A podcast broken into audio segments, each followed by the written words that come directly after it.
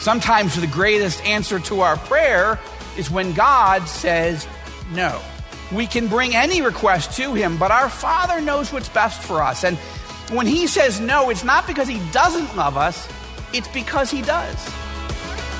Do you really know that Jesus loves all peoples in the Middle East and not just Israel?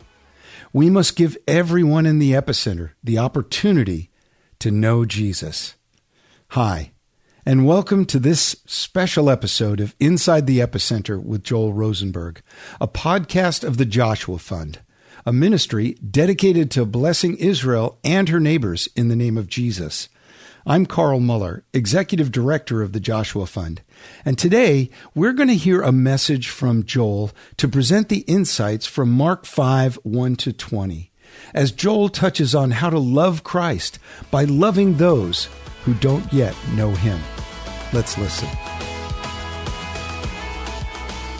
And during the course of this summit, we've studied Daniel's prayer of repentance. We've studied the apostles' prayer for boldness. We've studied Jesus' prayer to his Father and his emphasis on unity. We've heard from dear Israeli and Palestinian brothers and sisters on the exciting things that the Lord is doing in this land the challenges they face and the, and the specific ways we can pray for them. And one other thing I want to note, because it hasn't been noted yet, it's not exactly in our context, but the Lord is also drawing Jewish people to the Lord in large numbers outside this land. In fact, He's drawing more Jewish people in North America to Himself than He is drawing Jewish people here in the land to Himself. We came out with a study the Joshua Fund helped fund and the Alliance for the Peace of Jerusalem released and, and, did with Lifeway Research. We have just found and released there are now 871,000 Jewish followers of Jesus in the United States alone. That's this new study. It's amazing. And when you add it to the other Jewish believers around the world, there are roughly 1 million Jewish people who believe that Jesus is the Messiah now, up from roughly 2,000 Jewish believers in the world when I was born in 1967. So God is doing an amazing thing, but we want to shift now in our message. We want to zoom up a bit. We want to take a look at what God is doing in the Arab nations around Israel. For the Lord loves them dearly, and they are a key part of the Joshua Fund calling to bless Israel and her neighbors in the name of Jesus and to strengthen the church in the epicenter uh, to fulfill the Great Commission. So the Joshua Fund's focus is Israel and the Palestinians, and then five Arab nations around her uh, Lebanon to the north, Syria, uh, Jordan and Iraq to the east, and Egypt to the south. And the text that the Lord has put on my heart is found in Mark chapter 5. So if you turn in your Bibles there to Mark chapter 5, we're going to examine verses 1 through 20 in this final message a message I call Will I Cross the River? A biblical call to love the Arab people and to reach them with the gospel. Matthew chapter 5, beginning in verse 1. They came to the other side of the sea, to the country of the Gerasenes. And when Jesus had stepped out of the boat, immediately there met him out of the tombs a man with an unclean spirit he lived among the tombs, and no one could bind him anymore, not even with a chain, for he had often been bound with shackles and chains, but he wrenched the chains apart and he broke the shackles in pieces. No one had the strength to subdue him. Night and day among the tombs and on the mountains, he was always crying. He was crying out and cutting himself with stones.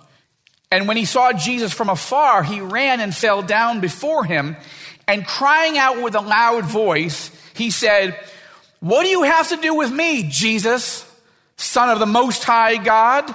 I adjure you by God, do not torment me. For Jesus was saying to the man, Come out of the man, you unclean spirit. And Jesus asked him, What is your name? The man didn't reply, but the demon did. He replied, My name is Legion, for we are many.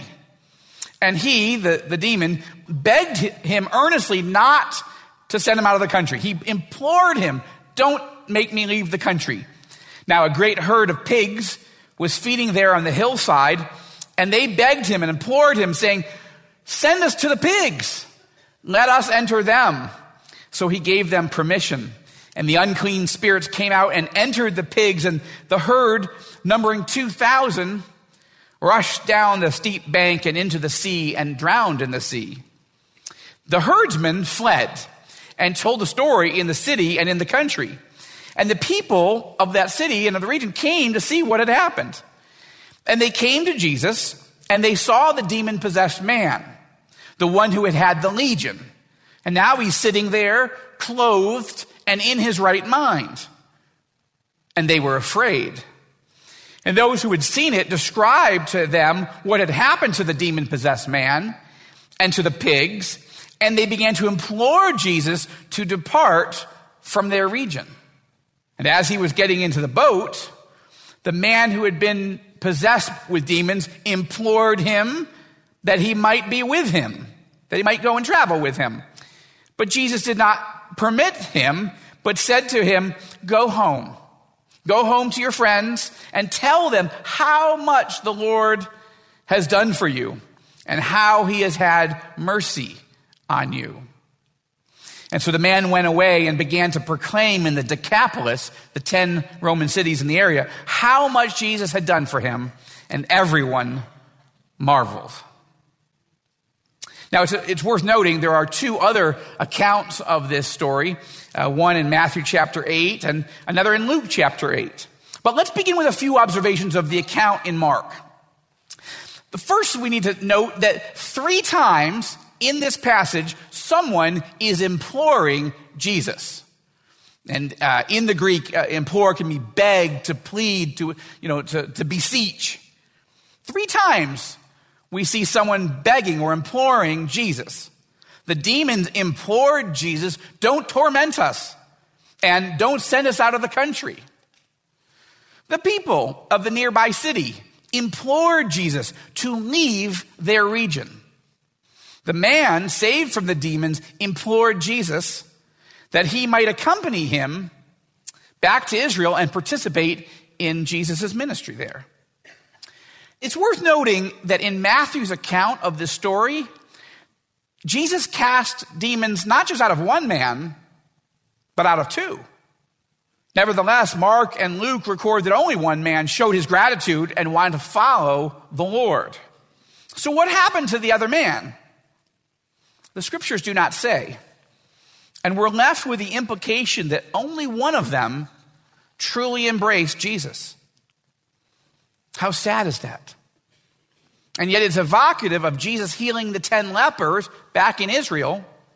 And yet, how many came back to bow down and worship him? Only one. Judas Iscariot walked with Jesus for upwards of three years. And yet he never embraced Jesus as Messiah, as Savior, as God, but rather doomed himself to hell forever with no way of escape. This is the painful truth, one of the painful truths we must understand and accept in ministry that only a few enter through the narrow gate and they find eternal life, eternal life. But, but the gate is wide and the way is broad that leads to destruction. And there are many who enter through it.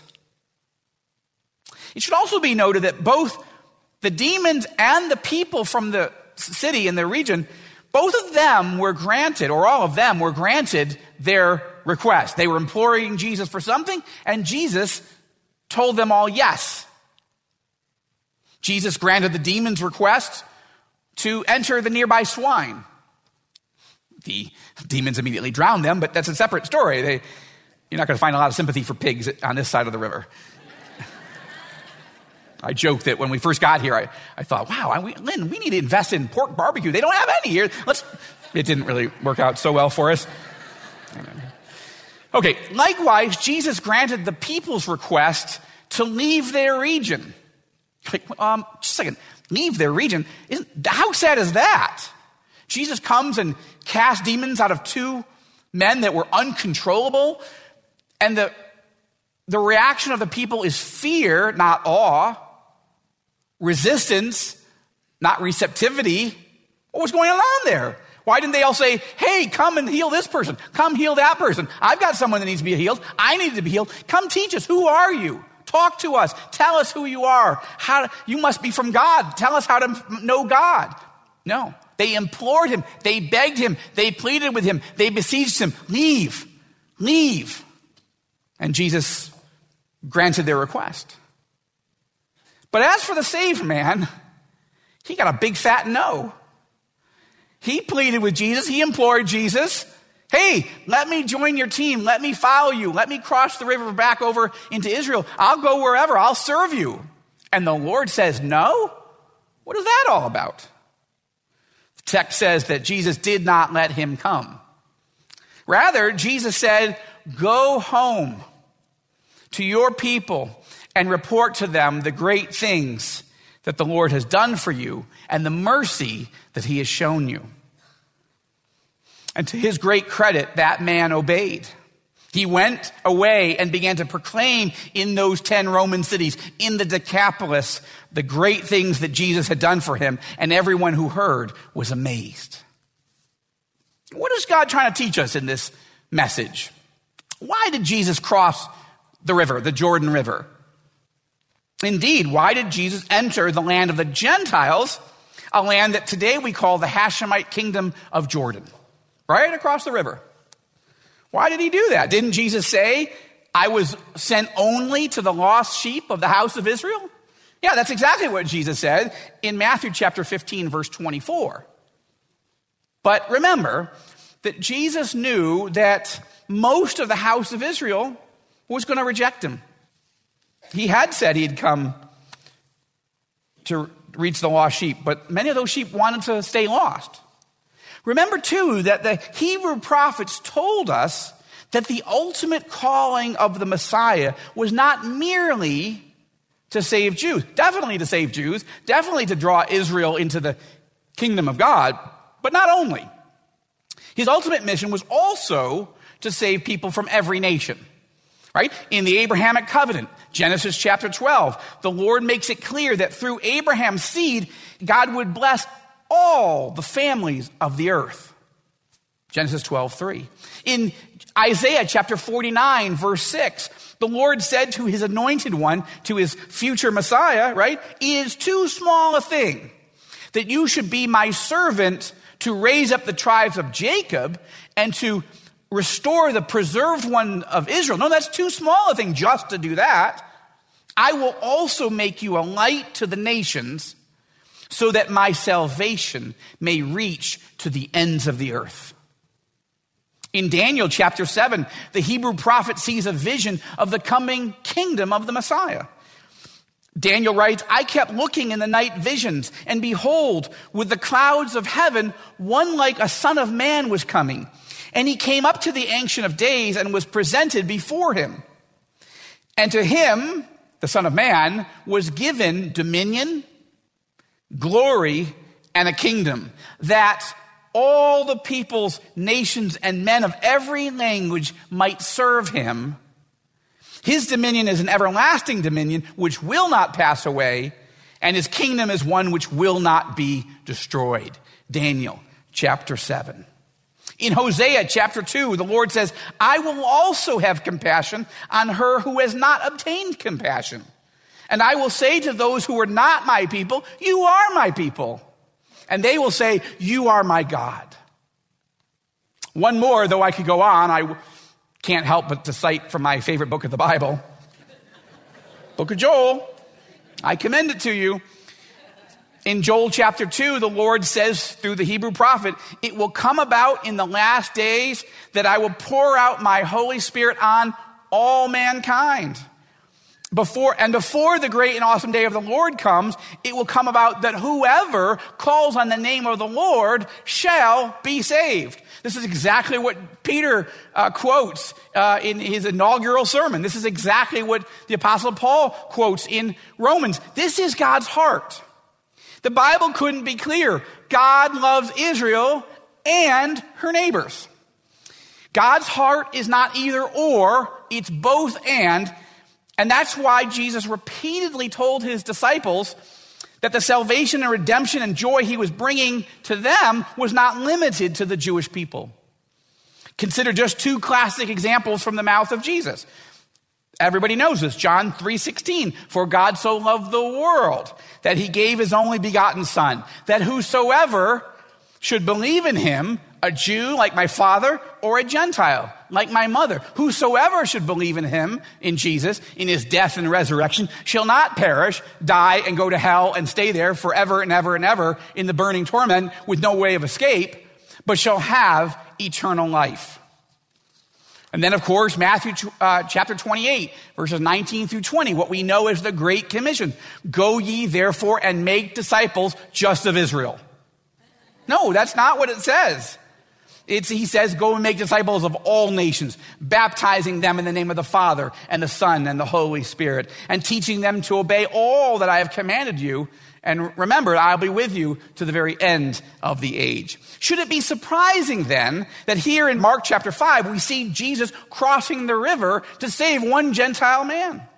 And then sending that man throughout the Gentile world, 10 different Roman cities, to tell his people the good news of God's love. Should that surprise us? It should not. It's true that Christ didn't grant the man his request.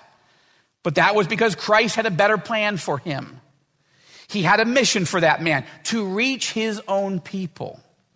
And he knew that in that plan, the, this man would find great, great joy. Sometimes the greatest answer to our prayer is when God says no. We can bring any request to him, but our Father knows what's best for us. And when he says no, it's not because he doesn't love us, it's because he does. The more mature we are in Christ, the quicker we'll be to embrace that and to be grateful when God says no, knowing that if we are humble and patient, He will guide us to something better. Even a mission to reach a people group with the gospel that we had made, we may never have expected. Even perhaps a people group we had never really loved before. This is where the deepest joy of Christ is found, not in getting our way, but in going His. Not in doing our will, but in doing His.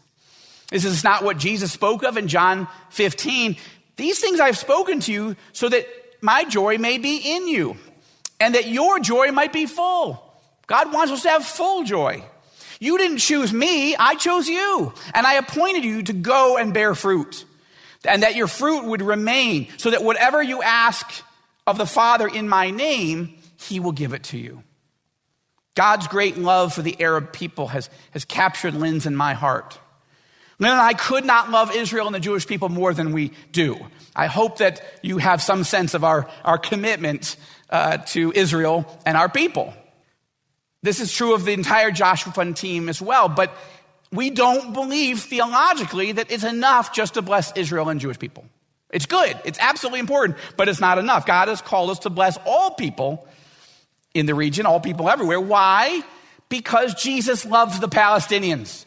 Jesus loves the Lebanese. Jesus loves the Syrians. Jesus loves the Jordanians. Jesus loves the Iraqis. Jesus loves the Egyptians. Jesus loves uh, the, the Saudis and the Emiratis and the Iranians and the Pakistanis and every person in this area and every person in this world. And often we as evangelicals who love Israel don't say it enough.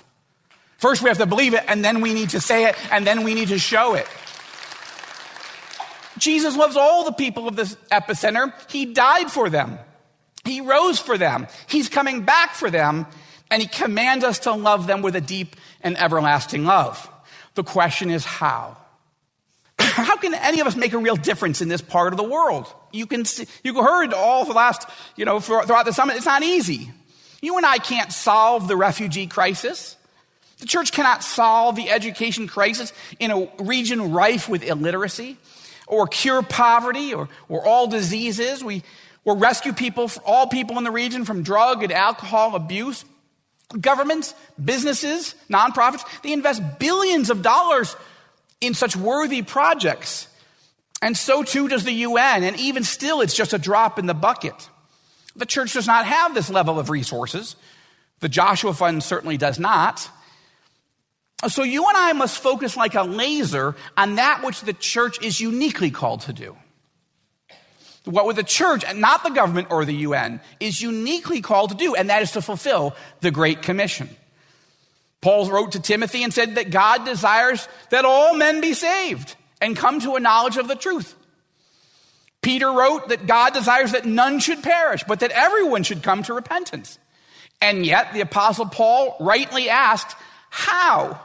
How will they call on him whom they've not believed? How will they believe in him if they've not even heard? How will they hear without a preacher? How will they preach unless they're sent? Just as it, as it is written, how beautiful are the feet of those who bring good news of good things. This is the mission of the church to love Christ by loving those who don't yet know him. That means reaching every Jew and Gentile in this land with the gospel of Jesus Christ, but it cannot stop there. You and I must be willing to cross the river. We need to give everyone in the epicenter the opportunity to hear the gospel message in their own heart language and then, and then give them a chance to make a decision for themselves to receive Christ or to reject him. We don't want to pressure anyone. We don't want to force anyone. To the contrary, we want to love them enough to make sure they get a chance to hear God's free offer of salvation and get their questions answered and make their own decision, yes or no, in or out. And if they say yes, then loving them means helping them to be discipled, to be pastored, to be encouraged, to be prayed for, to be taught how to introduce their family and friends to Christ. And this is the heart and the passion of the Joshua Fund. Indeed, this is the heart and passion of everyone who has spoken at this prayer summit because it is the heart of God. And, and we know that not everyone in this part of the world is going to say yes to Christ, but we also know that many will say yes, not just on this side of the river, but on the other side as well, throughout the Muslim world. And in this, we have great joy. What do we have forward to, to look forward to prophetically? Revelation chapter 7 tells us. John writes, I looked and behold, a great multitude which no one could count from every nation and all tribes and peoples and tongues standing before the throne and before the Lamb, clothed in white robes, and palm branches were in their hands, and they were crying out with a loud voice, saying, Salvation to our God, who sits on the throne, and to the Lamb. This is what we have to look forward to. The Bible prophecies are clear. A great harvest is coming among all peoples. And the only way we can fail is not to heed the word of the king. The message of the king. He's going to do it. The question is whether we will have failed to play our part. Now, what is God doing in the Arab world? The church in the Arab world has been deeply shaken in recent years. Followers of Jesus Christ have been targeted by radical Islamist terrorists. Uh, churches have been bombed, set ablaze, riddled with machine gun fire. Christians have been captured, enslaved, starved, beheaded. Some have even been crucified for their faith in Christ. And yet, amidst such darkness, the Holy Spirit is on the move. Followers of Jesus Christ in this region are boldly and creatively communicating the gospel of Christ to their people using satellite television, radio, the internet, Bible distribution, and literature distribution, and their own personal witness to reach more people than ever before. Hundreds of millions of Muslims are now able to hear read and consider the gospel message in their own heart languages, and remarkably, many are open to saying yes to Christ. I commend to your attention uh, a, a study called Believers in Christ from a Muslim Background, a Global Consensus. This was a 19 page peer reviewed article written by two respected Christian uh, scholars back in 2015.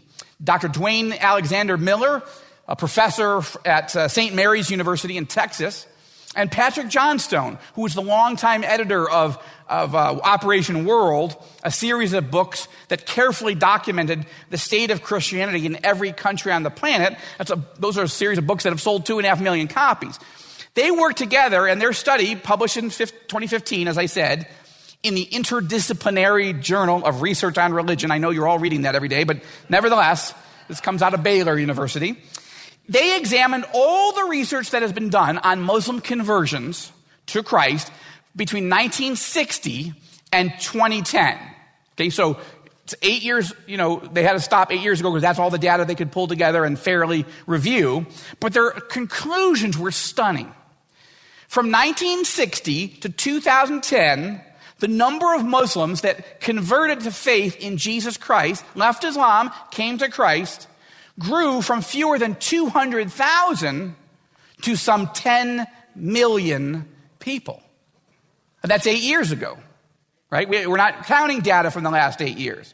Now, in a world of 1.6 billion Muslims, 10 million conversions to Christ is not enough, is it? No, of course not. But look, we are in the early stages of one of the most exciting great awakenings in world history and the first great awakening among Muslims. Uh, pastors throughout the epicenter are reporting encouraging signs of hope. And after centuries of spiritual drought, I can report to you that the church in the Middle East is truly growing again, slowly but steadily. Now, to be sure, we have to be careful with numbers. We always have to be. Some Western missionary and ministry leaders and local pastors can, at times, get tempted to exaggerate progress to friends and neighbors. Uh, likewise, radical Muslims or anti, uh, Jewish anti-missionaries can report uh, to their compatriots and donors inflated numbers uh, of Jews and Muslims coming to faith in Christ in an attempt to exaggerate the threat and raise more money. So that's why I appreciate the careful work of Miller and Johnstone to say, okay, well, this is the best. You know, they, they, they worked, they checked for double counting and they, you know, eh, anyway, the point is that's a conservative estimate, 10 million. But that's amazing. 200,000? 10 million? Yeah, if you look at it against the, the total number of Muslims, you could be discouraged. But if you look at, wow, each one of those is a story of God's transformation, then that's exciting. And it's very similar to the story of Acts, right? One day there's 11. Then there's 120. Then there's 3,000. Then there's 5,000. You know, the Lord gives us some numbers just to give a, a sense of the dynamic. Not because we're supposed to be fixated on numbers, but because He wanted us to understand the dynamic. Now, that said, the vast majority of those Muslim conversions that this study uh, reviewed, those took place in places like Indonesia and Iran. Okay? Here in the epicenter, in Israel, the Palestinian Authority, and the five Arab countries around the Holy Land uh, where we work, the numbers of cr- people coming to Christ are far fewer. Okay? Something's happening in Indonesia, Iran, and a few other places that is much more dramatic than what we're seeing here in our little neck of the desert. There's not a lot of woods, but anyway.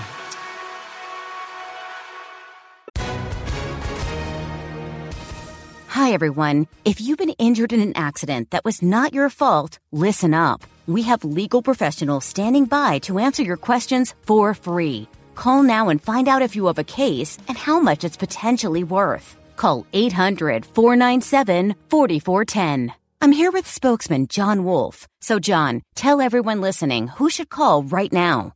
Well, Maria, first off, thank you for having me here. It's always nice to answer the listeners' questions.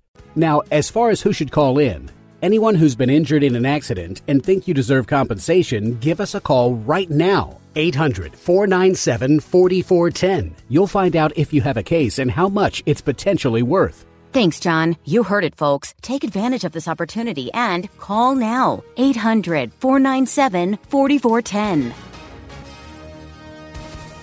Advertisement sponsored by Legal Help Center may not be available in all states. Our verse of the day today is found in Mark chapter 5, verse 19. And he did not permit him, but said to him, Go home to your friends and tell them how much the Lord has done for you and how he has shown mercy on you. Our prayer requests today are to pray for ministers and pastors in the epicenter region that they are strengthened in the Lord. And second, to pray for all people who do not know Jesus in the Middle East that they may come to know Jesus as Savior. The Joshua Fund released a report that provides a useful, if, if imprecise, snapshot of the state of the church in the epicenter. It was based on interviews with a wide range of uh, Arab pastors and ministry leaders in the region and a review of the articles and studies on the subject. I wanted to give you a, a few of these numbers. Again, for context, just for some context. We mentioned that uh, in the Palestinian Authority, there are only about 1,500 Arab evangelicals in the West Bank, Gaza, and uh, uh, East Jerusalem. Uh, that includes about two, between 200 and 250 Muslim background believers uh, who live in those uh, areas. However, few of them those attend church out of concern for their safety or because they don't yet feel welcome to come into uh, the church because people fear like they feared Paul when he first came to Christ. Hey, that guy was a terrorist. We're not, maybe it's a scam, you know, so there's that, that's that anxiety. Worldwide, and we've noted, worldwide there's an estimated 30,000 Palestinian born again followers of Christ, but most of them have left. So now in Israel, we've noted that there are between four and 5,000 uh, Arab evangelical Christians, and many of whom feel very closely connected, obviously, to their Arab Christian brothers in the Palestinian Authority. Now, when you cross the river in the Hashemite kingdom of Jordan, there are an estimated 10 to 15,000 born again evangelical Christians. In addition, there's an estimated 10,000 Jordanian evangelicals uh, who have uh, moved out of the kingdom and moved to the United States or Europe or the Gulf uh, to, for educational and, and business opportunities. And while most Jordanian evangelicals have come to faith from nominal Christian backgrounds, there are an estimated roughly a thousand Jordanian MBBs, Muslim background believers. There are possibly more, but it's difficult, of course, to, to know precisely. Now, in the big picture, about 96% of Jordan is Muslim. Uh, there are about 145,000 Jordanians who are self described Christians, most of them from a Catholic or a Syrian Orthodox uh, or other type of uh, historic denominational setting. Uh, some of them are born again, some of them not. So we need to be praying for those in the historical churches as well as for Muslims. Don't leave out in your, of your prayers uh, those in the historical churches because they know of Christ, they're not opposed to him, but they don't yet realize that you can have a born again relationship. Uh, that was similar to my mother growing up in one of the historic churches. In Egypt, this is exciting. There are approximately 2 million Egyptian Protestant born again followers of Jesus Christ. Two million. That is far and away the largest evangelical Christian population of any country in the Arab world. Now, big picture, about 86% of Egyptians are Muslim, uh, and there are about 11 million Egyptians uh, who self describe as, as, as Christians. Most of them are within the Coptic Orthodox Church, as well as Catholics and others. So again, there are born again believers. There is a, there's a bit of a revival going on in the Coptic church, and we need to be praying uh, for those in um, the historic churches there.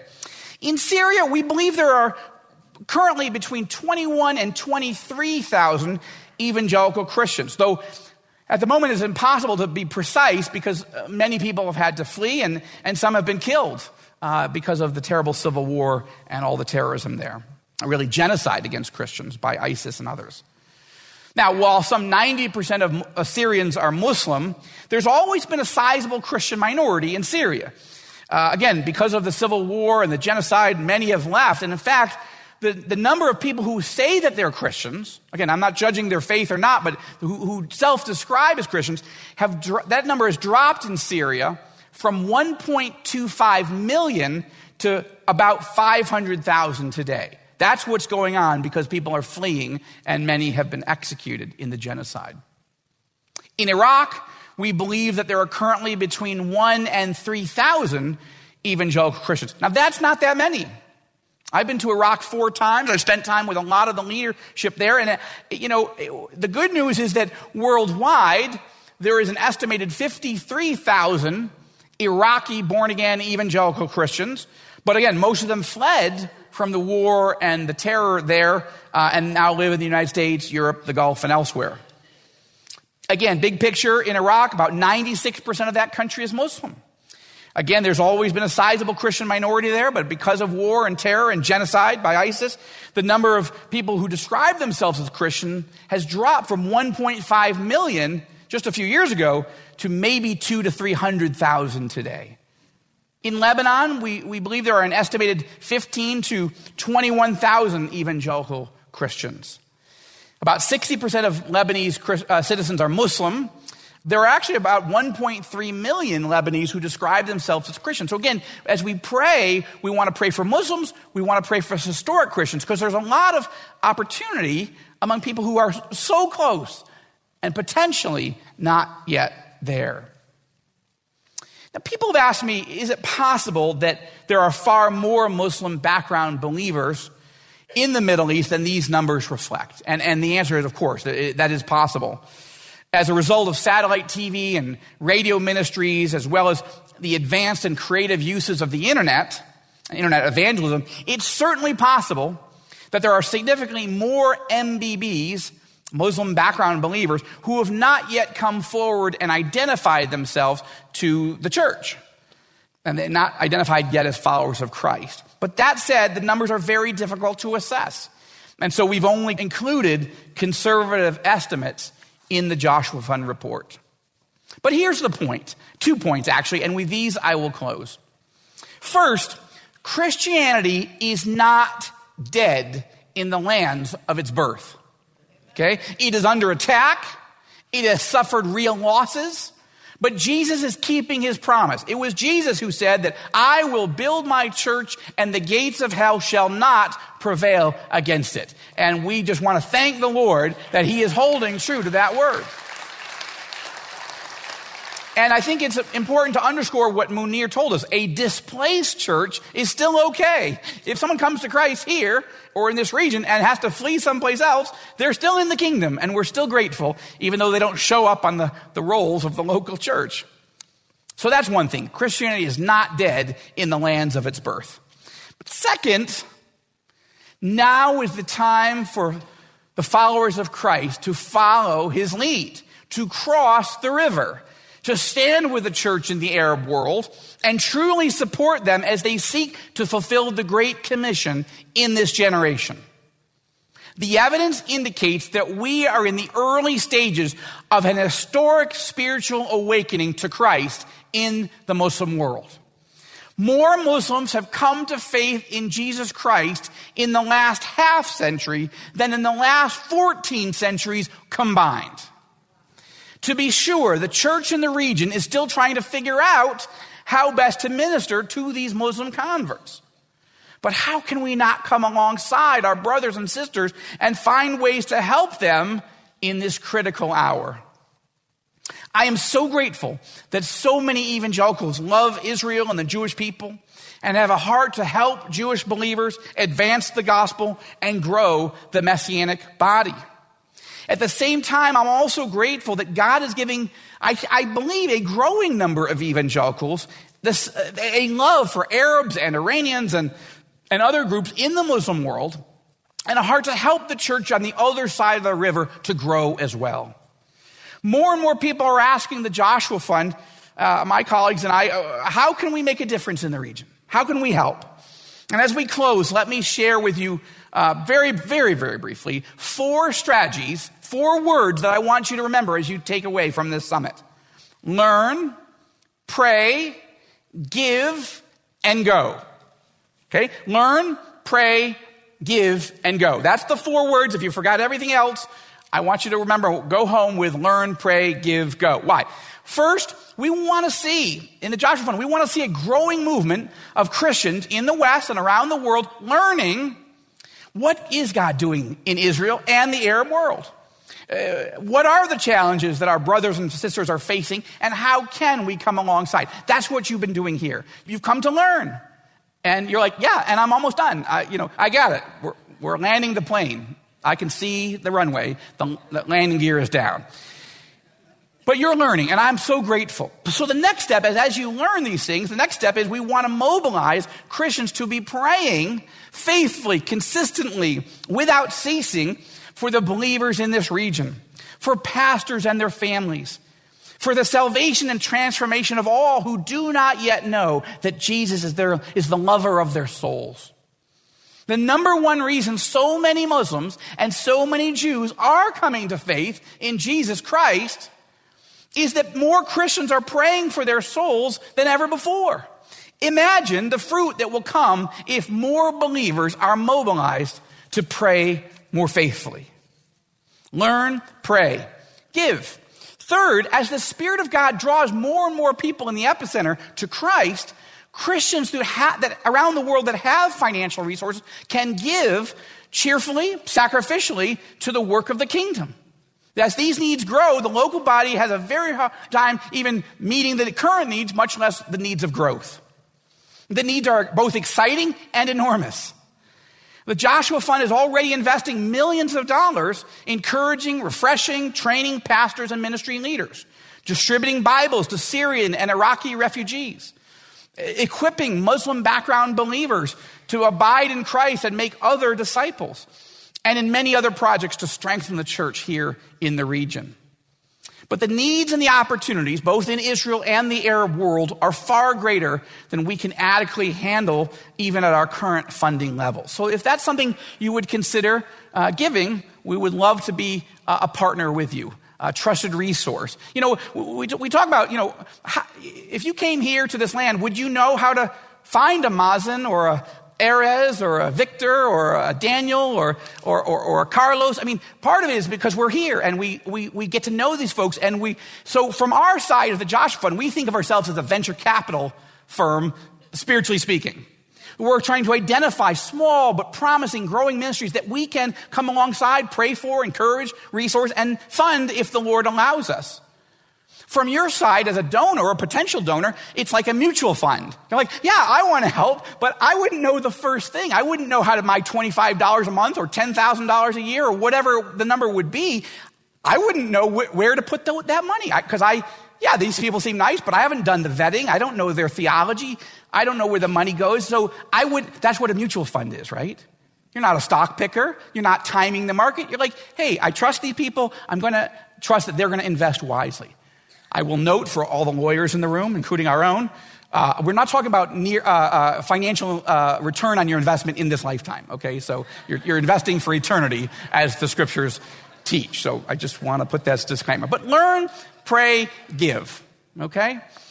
And fourth and finally is go. And you're like, yeah, exactly. No, okay, hang in there.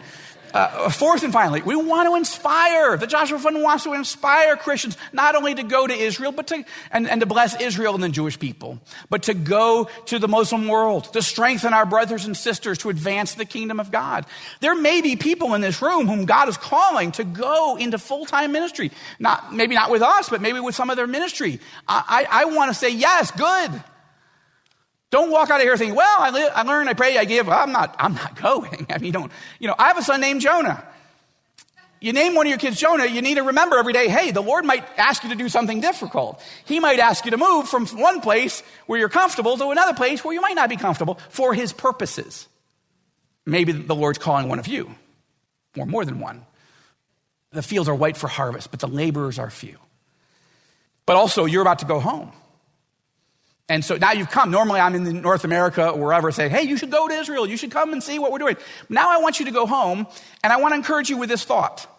I want to make sure that you take some time from your tour, from this conference, to write down, separate from all your other notes, distill out three, four, five insights that the Lord has given you. Maybe it's a factoid, maybe it's a, a testimony, something that when you get home and your family or your neighbor or your pastor or whatever says, hey, what was it like? How was it over there? And you're like, oh man, I mean, oh, it was just, I mean, I, where, you, where do I begin? I mean, it was just so, wow. And they're like, okay. Uh, and then they say, you know, by the way, you know, the lawn needs to be mowed, and by the way, you, you know, health care is needed, and blah, blah, blah, your mom needs this. And, you know, and then the, the moment's lost. Go back as an ambassador, not for Israel, not for the Arab world, for Jesus. Go back and be an ambassador for Christ. What did, I, what did God teach you on this trip? What did He teach you at this summit? And you can also point people to epicenterconference.com where all these messages will be. Say, hey, I encourage you, take one message a day, a week, whatever, process it for yourself. Learn, pray, give, go. Why? Because of, because of Mark chapter 5. Jesus crossed the Jordan River for one reason to reach one man. And from that one man, the church in the Arab world was born. One man. What if you and I were willing to follow Jesus across the river? Certainly in prayer, but maybe in our giving as well, maybe even in our going.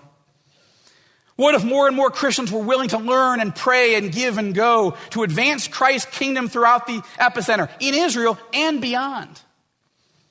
How many more souls could be won? How many more disciples could be made? How many more brothers and sisters could be encouraged? How much more joy would you and I experience if we humbly, boldly, courageously followed our shepherd, praying all the while, Thy kingdom come, Thy will be done on earth as it is in heaven? Let's close in prayer. Father, you're awesome. Jesus, come. Come make it all right.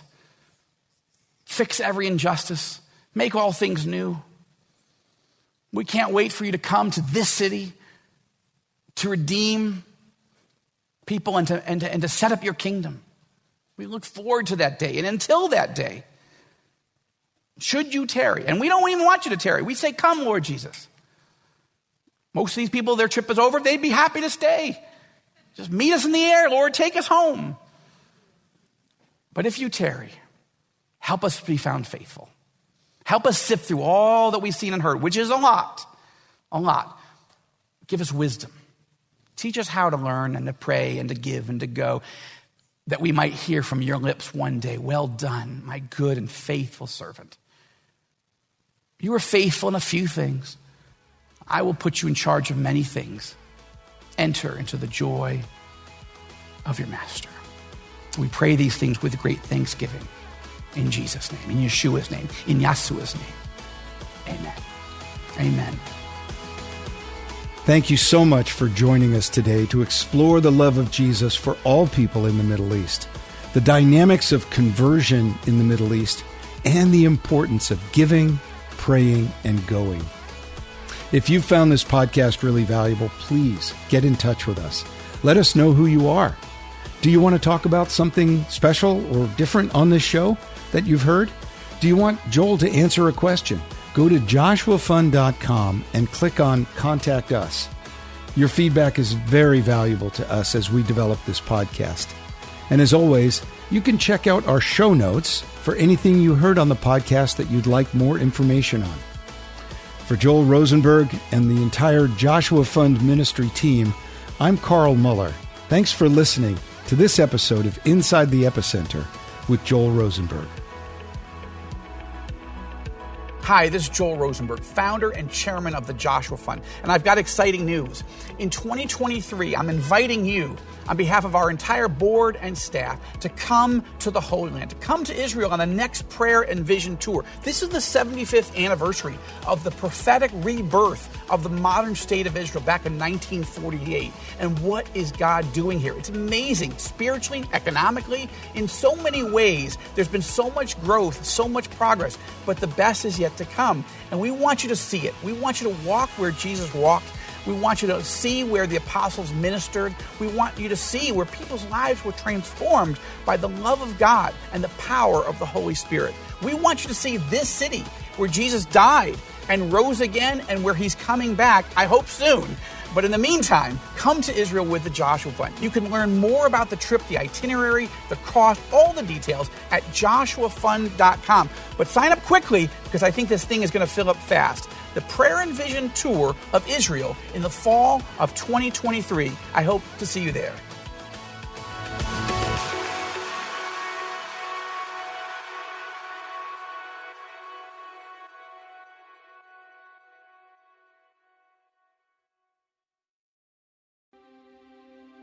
Jesus wants our fears to launch us toward faith.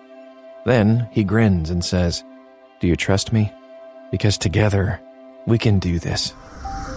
With Mornings with Jesus, you can start your day in a positive way. Find hope through inspirational stories and scripture. Go to lifeaudio.com or search your favorite podcast app for Mornings with Jesus. You can also download the Abide app for biblical meditations at abide.com.